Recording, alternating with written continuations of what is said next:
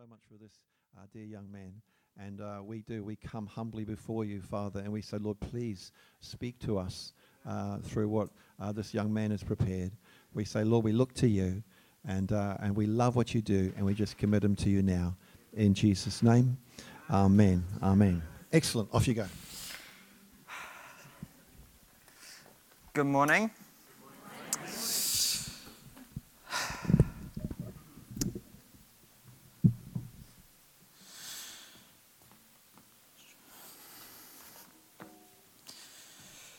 Yep, as Peter said, we're doing our series, and if this would, yep.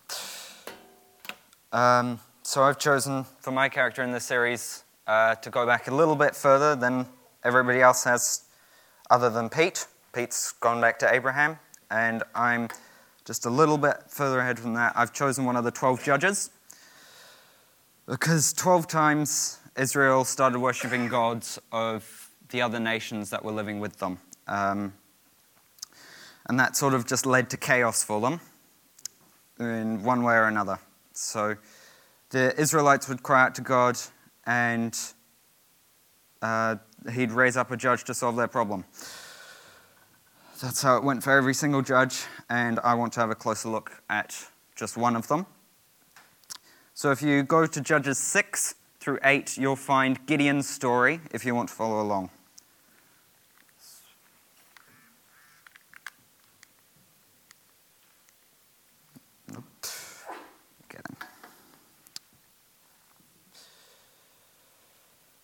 So, uh, seven years before Gideon's story begins, you'll um, find it at the beginning of chapter 6. The Midianites came to Israel, staying in caves and dens around the country, uh, stealing food from the Israelites as soon as they uh, were ready to harvest it, and terrorizing the people. The, the Israelites were forced to steal food from their own fields just to live. So then we have our character, Gideon, who's the youngest in his family. He's a part of the weakest clan in all of his tribe. He's just about the least important person you'd find in the country. Um, he was probably unheard of outside of his own village, and being in the youngest, being the youngest in his family, he probably wasn't going to live up to much uh, in anyone's eyes anyway. Luckily, in my own culture, I don't have that, um, being the youngest in my own family. So, for seven years, they're stolen from. And then an angel comes to where Gideon was hiding food for his family from their own field. And he greets Gideon, saying, The Lord is with you, O mighty man of valor. The angel then treats him the way as the man he's going to be, which is a huge sign of respect you can see in other parts of the Bible, such as Abigail and David um, when she first greets him. Gideon responds to this in just a heartbreaking way. Um, yeah, if we can have that up, thank you. Um, he says, um, and Gideon said to him, Please, sir, if the Lord is with us, then why has all this happened to us? And where are all his wonderful deeds our fathers recounted to us, saying, Did not the Lord bring us up from Egypt? But now the Lord has forsaken us and given us into the hand of Midian. He's going through a lot more than most of us will likely ever have to. Uh, and for seven years, he's been crying out to God with no response. As he says, feel, he feels forsaken by God. Despite Gideon telling him why he isn't fit for the job, the angel still tells him that he, of all people, will strike down Midian. Gideon is naturally doubtful, so he presents an offering to God before the angel. He asks for a sign to confirm what he's been told. Um, and the Gideon reached, the angel reaches out his staff setting the offering ablaze as he touches it. The angel then disappears, leaving Gideon fearing for his life, knowing he's seen an angel. God honored Gideon despite his fear, not bringing him along half certain. He took the time to rid him of his doubt. Next, Gideon did as God told him, tearing down his father's altar to Baal. But he did it at night and took ten men with him out of fear. The next morning, Gideon's neighbors saw the altar was gone, and once they found out it was Gideon that had torn it down, they went to his home to kill him. But his father Joash defended Gideon, saying that anyone who killed him would be doing Baal's work and would be killed for it, saying that if Baal's a god, he can strike down Gideon himself. Slowly, we're seeing Gideon's character form up to God's plans. But now's the point where things start getting a bit more dramatic for him. And he sends messages out to his tribe and surrounding tribes, making up an army of 32,000 men. It sounds like a lot, but when you um, read through there, he's not just fighting the Midianites. There's a camp of um, at least three armies the Midianites, the Amalekites, and all the peoples of the east. They probably dwarfed Gideon's army with just one of their armies. They likely knew they stood no chance of fighting the armies together, and because of this, Gideon was filled with doubt. He decides to do what he's done every time he's distrusted God so far, and he asks God for a sign. He asks God to leave a fleece dry and let the dew settle around it overnight as confirmation that God wants him to fight the camp. And when Gideon saw this fulfilled the next morning, he was still fearful of fighting the camp with such a small force. So he asks God to do the, ne- the opposite the next morning. Waking up the next morning to a soaking wet fleece, his fears are put to rest. However, just as Gideon was ready to go down into the enemy camp, God stopped him.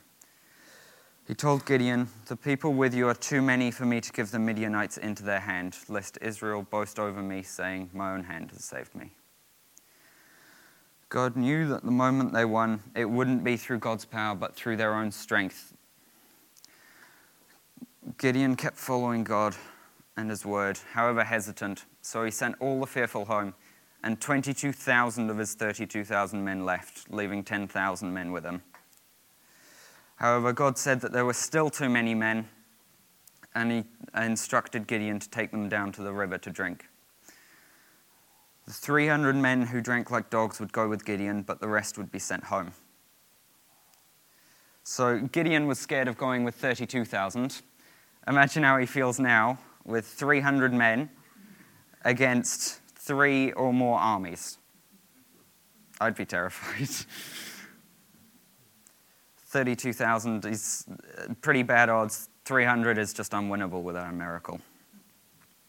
So it's not surprising Gideon was doubtful, and God knew this. So God gives Gideon another lifeline, telling him, If you are afraid to go down, go down to the camp with Purah, your servant. So Gideon went down to the camp with Purah, waiting for a sign from God. After a while, they, they heard two men talking in the camp. One was telling the other about a dream he had the previous night about a barley cake rolling into the camp and knocking the whole thing down. The second man had an interpretation of his dream, saying, This is no other than the sword of Gideon the son of Joash, a man of Israel. God has given into his hand Midian and all of the camp. Empowered through this, Gideon returned to his men and split them into three groups, arming each with nothing but a jar and a trumpet. They, they had one weapon, which was Gideon's sword, and other than that, they were completely defenseless.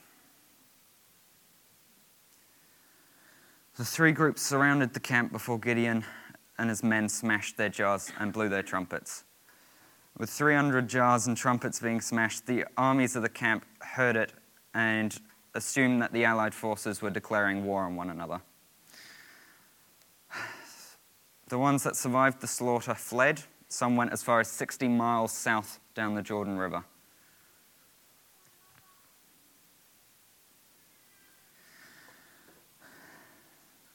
God kept his promise to Gideon, and drove out Midian. He became the mighty man of valor that he greeted him as, and through God's power and his courage, he became a better man than he was before, encouraged through God. Throughout Gideon's story, there are three situations where we see um, the same thing happening. We have Gideon's offering, the miracle of the fleece, and the Midianite's dream. Each time Gideon asks for a sign because he's scared. Then God grants a miracle for Gideon, and then Gideon's faith is restored in God. Despite Gideon's fear, doubt, and distrust, God still worked miracles for and through him. He didn't forsake Gideon, not when he doubted the angel, not when he distrusted God, asking for a miracle, nor when he feared the Midianites and the Amalekites. God is faithful, patient, and kind. He promised Gideon, and he did not forget or betray him. God doesn't change. God is the same now as he was with Gideon. God is faithful. He won't forsake any of his children. God is patient. He designed us. He knows the time we need. And he is kind. He stayed with Gideon, and he'll do the same for all of us. God doesn't change.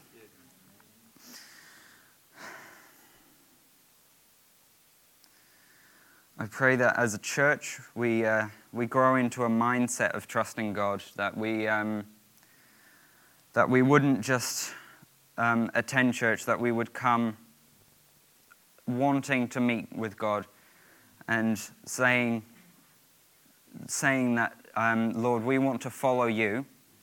Now, where are you going to lead us? That we're not saying, where am I going, and then I'll decide. We're saying yes to God, and then we're following Him where He leads us.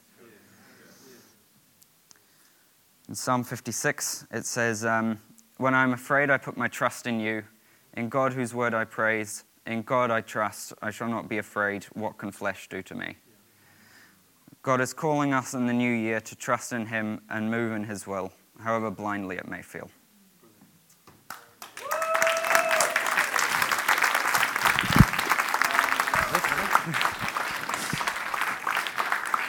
Well done, Hannes. Did you hear the word of God? God's speaking to us. Can we stand? Did you catch what, what God's saying through this? This is, a, this is a new season. And if we can do this year in our own strength, then it's, it's not enough. God is after more. He's after something that we can't do, and we have to trust Him for. So, whatever your aims are, and your desires are for this year, if they do not include the fact that God has to move, then you need to change them.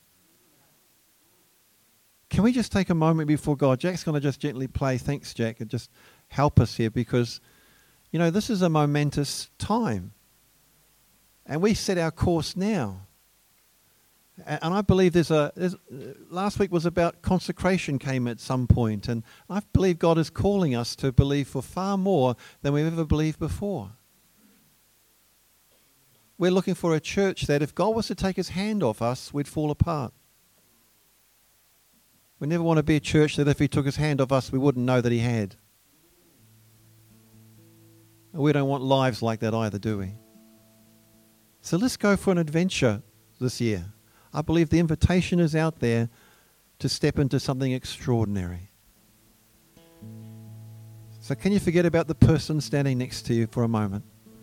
This is now between you and God, who knows you thoroughly, knows where you've come from, knows your yearnings, knows your dreams.